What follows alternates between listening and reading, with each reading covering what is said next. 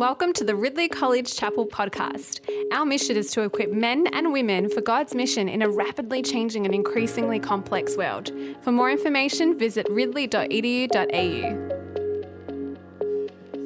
Friends, it's great to be here. Some of you may not know me. I'm Mark, Mark Calder. I serve, uh, by the grace of God, as the Bishop of the Diocese of Bathurst, which takes about uh, a third of the size of New South Wales the central and west of New South Wales. And it's a great joy to be here for this week, for this Mission in Australia week.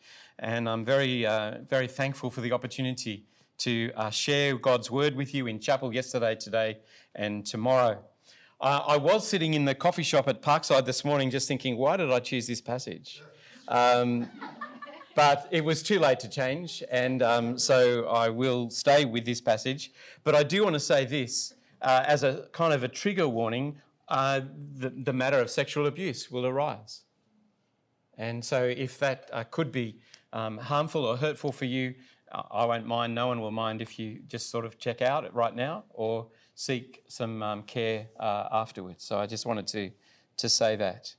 So, we just go to our title today, which is um, the next slide Australia and the Terrible Times of 2 Timothy chapter 3.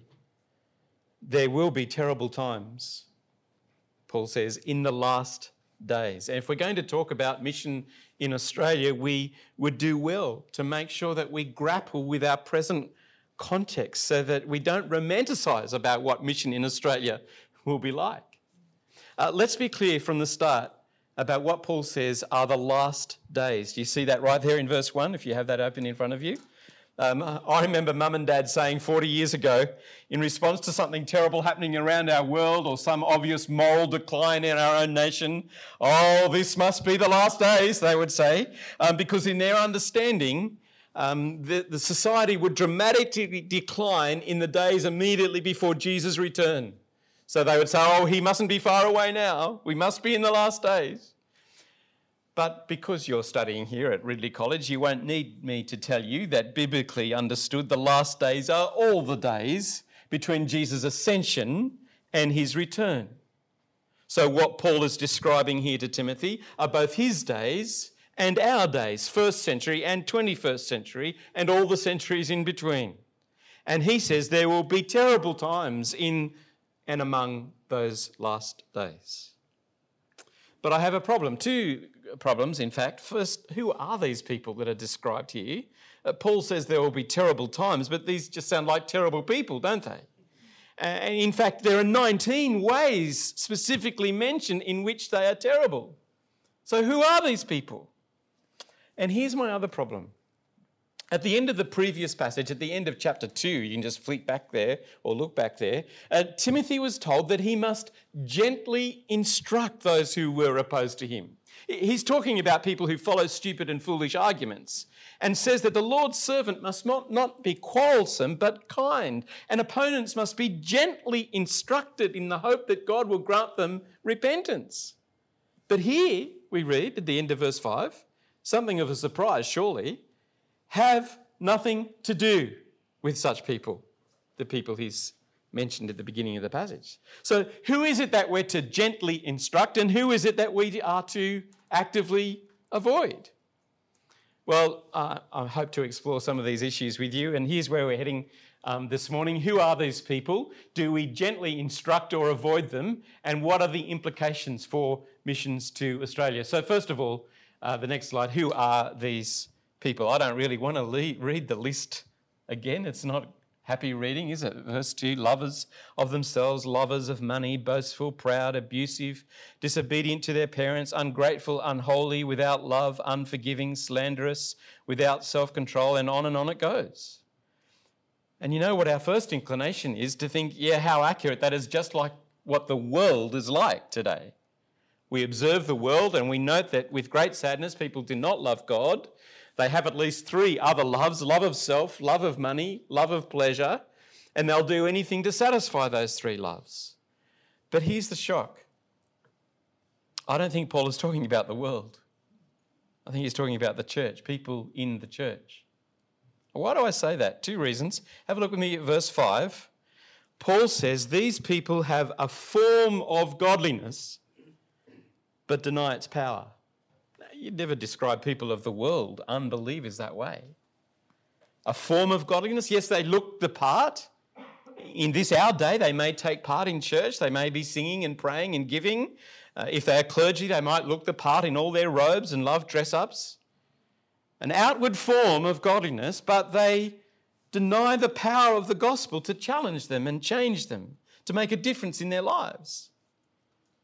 Now, the second reason that I argue that these people are inside the church, not outside, comes in the second paragraph. Have a look with me at verse 7.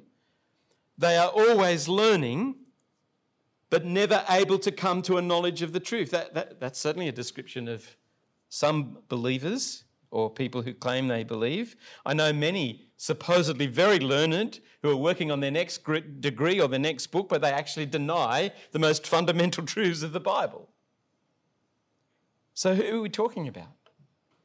People who, by outward appearance, are in the church, they look like Christians, but by their behavior, that reality, their claim, is seriously called into question. They prey on the most vulnerable for their own advantage, verse 6.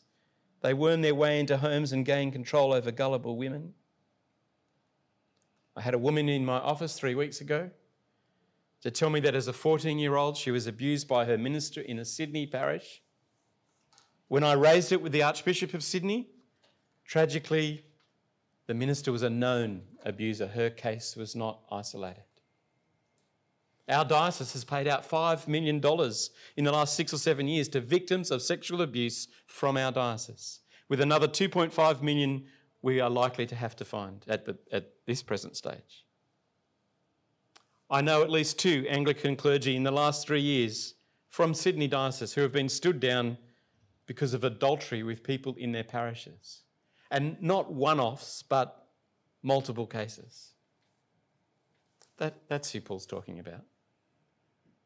The Royal Commission has tragically brought to light both lay and clergy who have used their position to gain control over the most vulnerable young children. I know of treasurers who have ripped, ripped off their congregation's money, clergy who have bullied their staff, lay people who have bullied their clergy. A form of godliness. They look the part, but they don't want to be changed by the gospel. What a sad, shocking picture this is. And, and why are we being told this? Why is Paul telling Timothy? Why is God in his word telling us this? So that we won't be naive and uninformed, so that we won't be shocked and surprised, so that we'll have a realistic picture of the church. So that when clergy are put away for pedophilia, and treasurers for fraud, and ministers stood down for adultery, we can say, well, yeah, this is the church God Himself told us about. The trouble, in inverted commas, the trouble with the church is, you, you see, that all, is that all are welcome. Tax collectors and adulterers and prostitutes and other sinners, notorious and not so notorious, all are welcome. There's no standard of entry, no test you have to pass before you're allowed in. Just as I am, says the words of the old hymn. And it's not that we're, regard, we're to now regard the person next to us with some sort of suspicion or question mark until they prove themselves. Because for the most part, we come just as I am, but we don't stay that way. For the most part, we will not deny the power of godliness. And God, by His Holy Spirit, will be wonderfully at work in us to change us by His word. Remember, the aim of the scriptures in the very next passage is to teach and correct and train us in righteousness and to prepare us for every good work. But we must be awake to the fact that some will come just as I am and stay just as I am. And in fact, some churches will preach stay just as you are. No change required. So, what are we to do then when we come across those who fit the description that Paul has given us here? Paul says, avoid them. And that brings us to the little problem that I raised in my introduction. Are we to gently instruct or to avoid? Which is it to be? gently instruct, or here in chapter 3, verse 5, have nothing to do with such people. Verse 8, they are men of depraved minds who, as far as their faith is con- as far as the faith is concerned, are rejected. On the one hand, gentle instruction in the hope of repentance, to the other, avoid them, they are rejected. The difference seems to be, as far as I can work out, between false teaching, quarrelling about words, and false living. There is a hope in the case of the false teachers of chapter 2 that by their repentance they might come to a knowledge of the truth. This doesn't seem to be the same hope in the case of those who live as lovers of pleasure rather than lovers of God. Verse 7 they are never able to come to a knowledge of the truth. And verse 8 as far as their faith is concerned, they are rejected. Verse 9 their folly will be clear to everyone. And friends, for those who have been abused, or ripped off or bullied by someone at the church, here is a clear message that behind such terrible, terrible actions are people who are not acceptable to God. And therefore, not to be accepted or welcomed by God's people. They are to be rejected. They are rejected by God and avoided by God's people. That may be small comfort to you today if you've been hurt or damaged by people in the church. But it may be some as an aside, there are other passages where people like this are to be put out of the fellowship of God's people, and the expectation is that they might, therefore, by that, see the serious nature of their situation, repent, and be restored. But of course, we always interpret, and of course, sorry, we always interpret Scripture with Scripture. So we need to understand that, but we also need to feel the full weight of what is being said here in its own right. Here, simply avoid such people. Why? Because it will make abundantly clear that such behaviour is unacceptable. Our rejection will reflect the reality of God's rejection. And two, it will protect you from being led astray by them. So their terrible behaviour won't influence or entice you to join them. Now, this is completely consistent with what Paul says in 1 Corinthians 5. Do you recall? He says, I wrote to you in my letter not to associate with sexually immoral people. Not at all meaning people of this world who are immoral or the greedy and swindlers or idolaters. In that case, you would have to leave the world. But I'm now writing to you that you must not associate with anyone who claims to be a brother or sister but is sexually immoral or greedy or an idolater or a slanderer or a drunkard or a swindler. Do not even eat with such people. See, he specifically refers to anyone who claims to be a brother or sister but is sexually immoral. And he adds, idolater, slanderer, drunkard, or swindler, lest we think it's just about sex. Oh, this is pretty hard, isn't it? Do you know anyone in the church who has a form of godliness and yet they are sexually immoral? Or they are an idolater? Or they fit one of the other descriptions? In that terrible list. You need to avoid them. Well, that may raise a lot more questions than it answers. But I want to look finally at what the implications are for mission to Australia.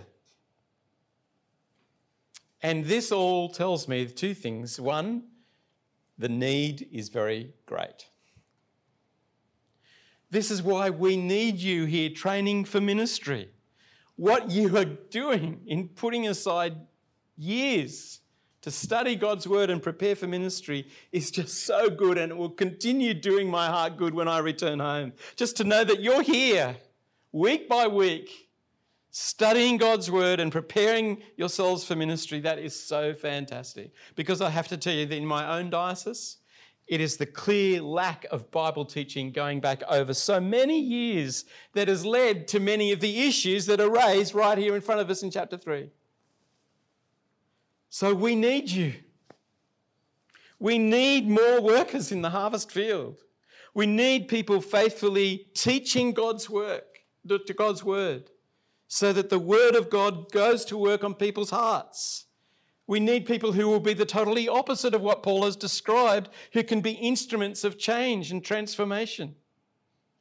Friends, here's the reality. Not only do we have a mission on our doorstep in Australia, but there is an entire mission field inside our churches of people who have not known good Bible teaching and therefore not known the transforming power of the Holy Spirit to rebuke, correct, train, and equip. So don't ever think for a moment that what you're doing here is insignificant. The more of you who can come to Ridley and other like minded colleges to train for ministry, the more hope there is for mission in Australia. Mission in Australia must start with revitalising and empowering our churches and seeing God's work radically shape and mould and challenge our people so that the gospel goes to work on them and there's power to change. So that's, that's the first thing. The need is very great. That's what this passage tells us for mission in Australia. And secondly, I want to end by reminding you that the gospel is very powerful. It is true that there will be terrible times. But lest we lose hope or perspective, it is also true that there will be glorious times. There will be glorious times, and here I'm looking at Ephesians 4 and 5. There will be glorious times when people will live a life worthy of the calling they've received, where they will be completely humble and gentle and patient, and they'll bear one another in love. There'll be beautiful times when people make the effort of keeping the unity of the Spirit through the bond of peace. There will be glorious times when people put off falsehood and speak truthfully to their neighbour. There will be wondrous days when people will not let any unwholesome talk come out of their mouths, but only what is helpful for building up of others up according to their needs so that it may benefit those who listen. There'll be wonderful times when people get rid of all bitterness and rage and anger and brawling and slander along with every kind of malice. There'll be beautiful days when people are kind and compassionate to one another forgiving each other, just as in Christ God has forgiven us. There'll be glorious times when there's not even a hint of sexual immorality or any other kind of impurity or of greed, because these are improper for God's holy people. And there'll be wonderful times when there's no more obscenity or foolish talk or coarse joking, which are out of place, but rather thanksgiving. Are you getting the idea? Oh man, glorious, wonderful times, rejoicing in God's Holy Spirit power to change us from one degree of glory to another. The power of God's Spirit to transform us and to change us is very great. And although there will be some who will deny the power of godliness and don't want to know the truth, there will be many, many who will come just as they are, but are being renewed inwardly day by day. Praise God. This is where mission in Australia must start the radical, total transformation of us as God's people, we who are currently members of the church, so that we can authentically reach those who do not believe. May God, in His great kindness, protect our churches from terrible times and terrible people. And by the riches of His grace, may we see more and more glorious times marked by the transforming power of the Spirit which then brings forth the beautiful fruit of the Spirit. Lord, bring revival in our nation, we pray, and start the work with us, yes, and in our churches, to his praise and glory. Amen.